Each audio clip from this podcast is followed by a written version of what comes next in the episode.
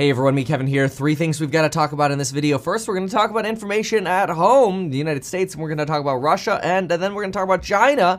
We'll also, throughout the video, talk about uh, pricing and markets, uh, Bitcoin, oil, odds of a recession, and is now potentially the time to buy. Let's talk about that.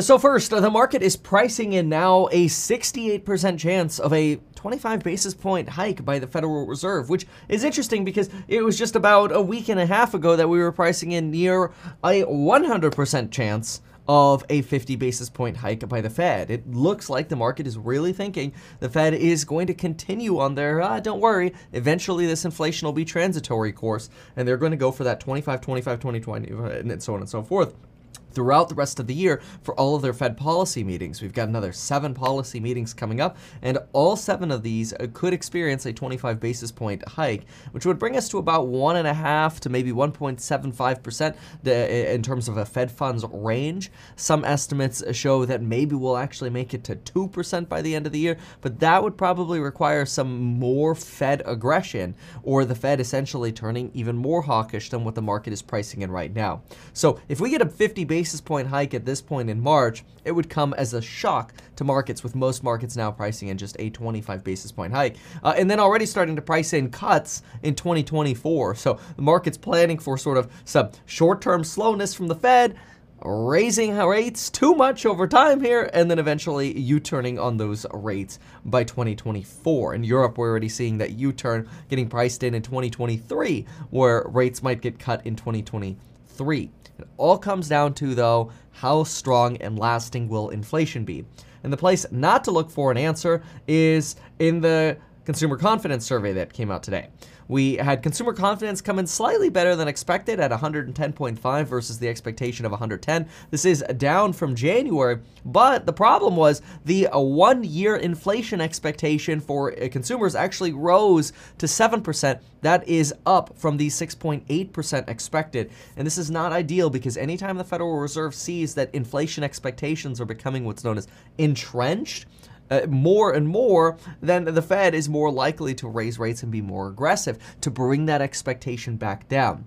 See, inflation does this funny thing where it's kind of a self fulfilling uh, matter, essentially. If people believe there will be inflation and believe there will be high inflation, then they're more likely to spend more money today, leading to those prices actually rising to the levels expected. So you've got this really weird thing going on when it comes to inflation, and a lot has to do with expectations. Big fears now that supply chains resolving themselves won't actually end up solving our inflation issues as we end up with either a wage price spiral or more of what companies like GM or Ford are doing, where they're purposely throttling supply chains to keep prices high. You also probably don't want to look at Home Depot earnings for any sign about how inflation and higher labor, logistic, or supply chain costs are affecting business. Home Depot fell the most today that it's fell uh, fallen in the last year. It's down over 5%, all thanks to these inflationary pressures. We did get the purchasing managers index come in at uh, 56. This is sort of getting back to a more normal level again after a brief dip in uh, January due to Omicron. Now, we've got to talk about, well, first of all, Macy's beat as well. And I have to say, some of the recovery stocks have been doing quite well. Macy's beat, uh, Dave & Buster's actually still doing quite well as a stock. Still worried about the debt loads that some of these, though, really, Macy's has some phenomenal real estate. And they announced today that they will not plan on separating their company into sort of an online business and a retail business. They're going to keep the company together. So a lot of enthusiasm here, along with share buybacks announced uh, and dividend. But what we've got to talk about is the potential that geopolitics is actually creating a buying opportunity. And this is, of course, where we talk about Russia. We know that Joe Biden's going to speak at 11 a.m. Pacific, 2 p.m. Eastern today on Russia, so he'll probably be live somewhere around 30 minutes later because they always seem to be about 30 minutes late. But anyway, what's important is that right now, geopolitics, especially our Ukraine issues, and we're going to talk about China in just a moment, uh, are potentially creating a buying opportunity. And the, the evaluation that you have to make here is do you believe that inflation will end up being transitory, that when supply chains resolve themselves, inflation will come down and the Federal Reserve will be able to relax on uh, their hikes? Uh, and that, remember, for inflation to persist, we need prices not just to go up once, but to go up once and then again and then again, right? And that becomes a tough thing to do over and over again. You raise the price, as we've said as an example before, of this Apple Pencil from $100 to $110 to get another 10% level of inflation, we'd have to raise the price of this pencil to $121. Could that happen? Well, I mean, if you look at oil, the answer might be yes. We hit $98 today on Brent. We're getting dangerously close to that 100 figure, which is going to create a lot of inflationary fears. But if you're not worried about the FUD of inflation, and for whatever reason, or whatever your belief is, which could happen, you believe that inflation will end up going down. We're going to start seeing that month over month inflation number or reading come down. Then geopolitical issues can oftentimes be a good opportunity to buy the dip. Usually, according to Bloomberg, it takes about three weeks during geopolitical issues like war. It takes about three weeks for us to find a bottom. We generally see an average decline of 5.5%, and it takes about three weeks to recover in full. So, three weeks down, average decline about 5.5%, three weeks to recover. But the takeaway here is that geopolitical risks tend to be short term. So if you're looking for an opportunity to buy the dip, it's entirely possible that the drama over Russia and Ukraine could create a short term buying opportunity. And I would generally, if, if I was not concerned about lasting inflation, I would generally be seeing this as a wonderful opportunity to buy companies that I like at even lower prices. Now, let's talk a little bit about Russia. It's no surprise that right after the Olympics ended, Russia decided to recognize the separatist regions of eastern Ukraine. The independent regions now, apparently, at least according to Russia, needing the protection and peacekeeping of Russian troops. And this has now been declared an invasion of Ukraine by Joe Biden. Concerns are now that Russia will also end up making its way to the capital, Kiev and that U.S. Uh, or the United States has now pulled all of its embassy staff out of all of Ukraine, not just certain parts, and parked them in hotels in Poland until further notice. Other countries have also been withdrawing embassy staff. Uh, it's worth noting that these these uh, uh sort of little nibbles uh, bring a lot of people's memories back, or at least historical memories, uh, back to 1938 and 1939, where German troops marched into Austria to annex the German-speaking part of Austria. well, German, a lot. Of well, they speak German in Austria, so all of it. Uh, and about a year later, Germany ended up, you know, invading Poland. But don't worry, it's just Austria. Don't worry, it's just Poland. Don't worry, it's just the separatist region of Ukraine. Now, Russia, of course, is saying that the situation in the Donbass is worsening and that individuals here need to be protected. Remember, just last week, Russia was offering stimulus money uh, to people to leave. It was like $113. They were giving people $113 stimulus checks to essentially leave the region leading up to their invasion. So they were trying to get people out of this Russian speaking area and into Russia. Uh, now, the Russian parliament was just voting to approve uh, Putin's uh, deployment of troops uh, in in the uh, the Donbass region and potentially even further. Uh, Parliament has just given that approval to uh, Putin. Now, we also have a lot of references coming back to Joe Biden, and a lot of individuals wondering why does it seem like Joe Biden is not being the best potential teammate here for Ukraine? Obviously, individuals say that Biden is in a very difficult spot because, on one hand, if you start having U.S. troops shooting at Russian troops, you end up potentially with World War III. Whereas if uh, the United States helps Ukraine in covert, either behind the scenes, maybe they help militarily without uh, anyone actually knowing U.S. troops are there. Uh, maybe they supply weapons, which Ukraine is asking for more uh, U.S. and uh, more weapons from the U.S. and the United Kingdom. Just this morning they did that. They've already received over $500 million worth of other equipment and weapons, and they're seeking more.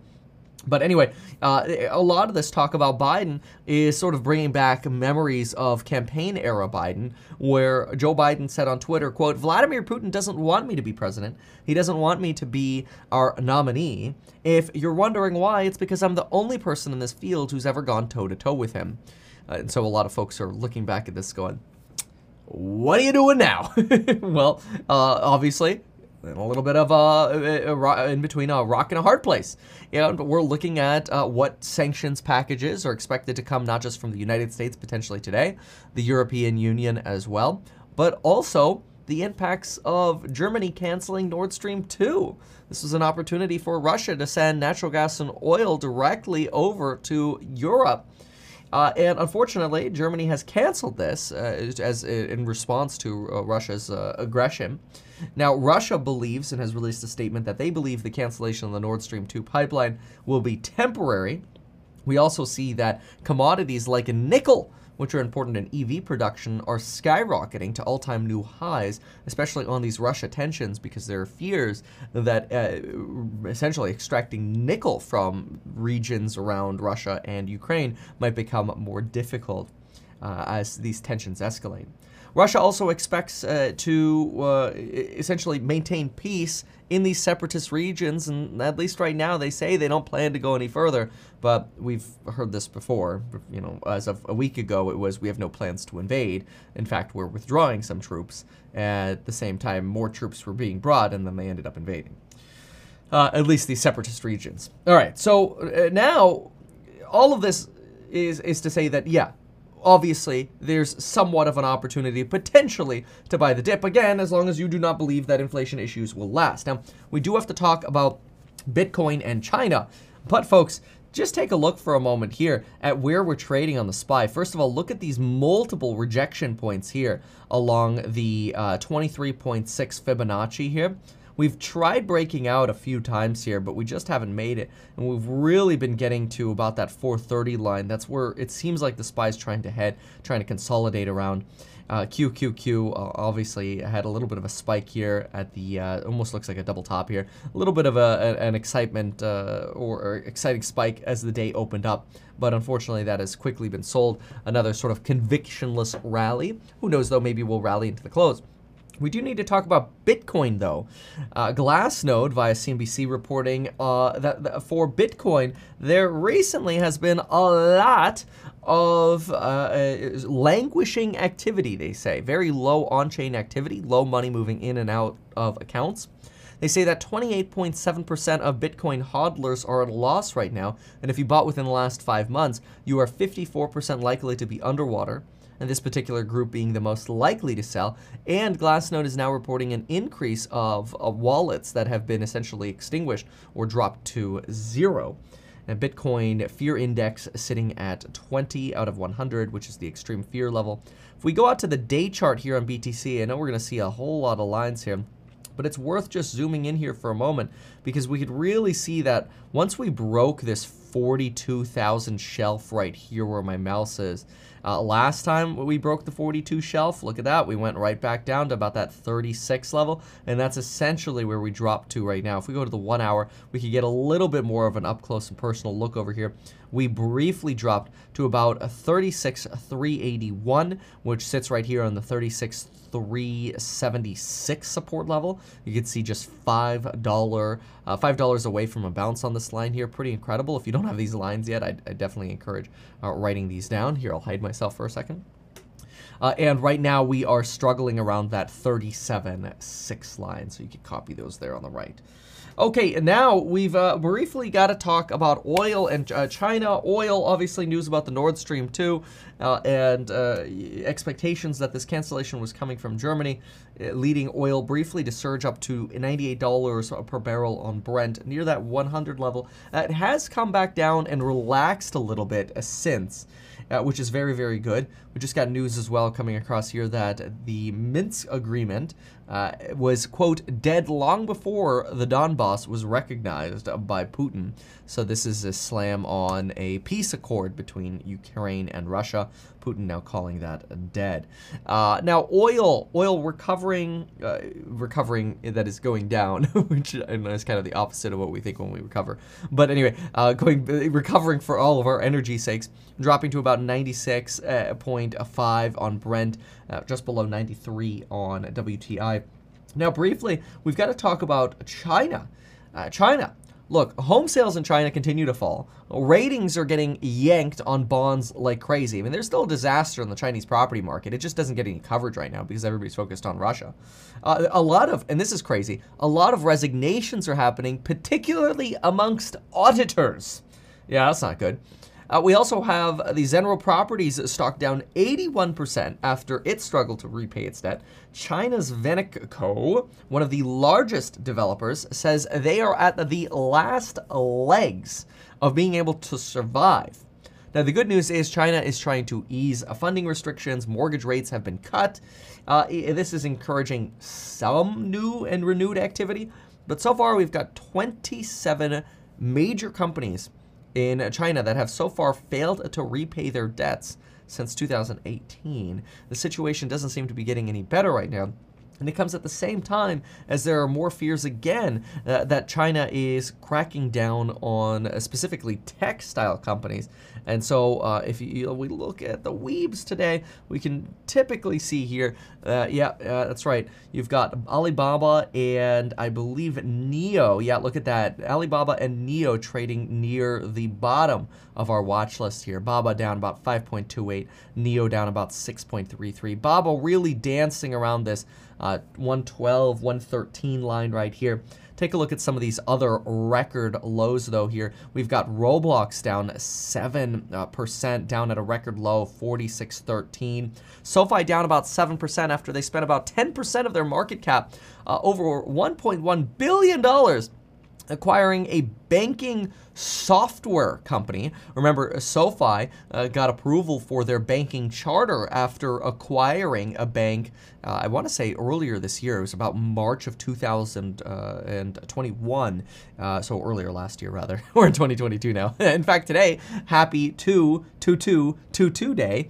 But anyway, uh, this uh, this banking charter approval was obviously seen as a, a massive catalyst and an exciting catalyst for SoFi. It did briefly lead to a run with uh, increased volume, but as is usual in today's market, convictionless rallies lead to sell offs. Down about 7% after they used all stock uh, to end up purchasing this software company. So no cash, just all stock, which is a lot of dilution, about 10% in terms of dilution.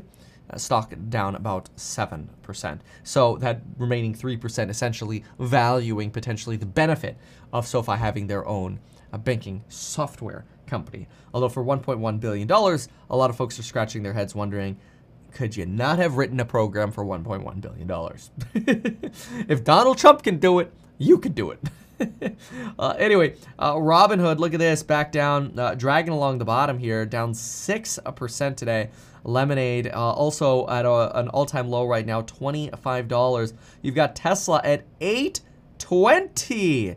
Tesla really dropping uh, intraday here.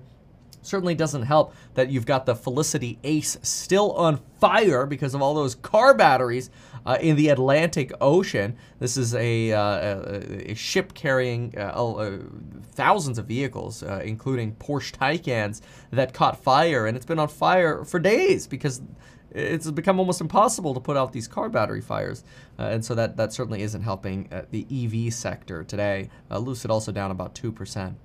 Uh, ARK down about 1.62, and if we jump on over to the S&P 500 just to see its behavior right now, we could see it trending a little bit closer to that 230, but playing around the, uh, I'm sorry, the 430 line, playing around the 431 line right now.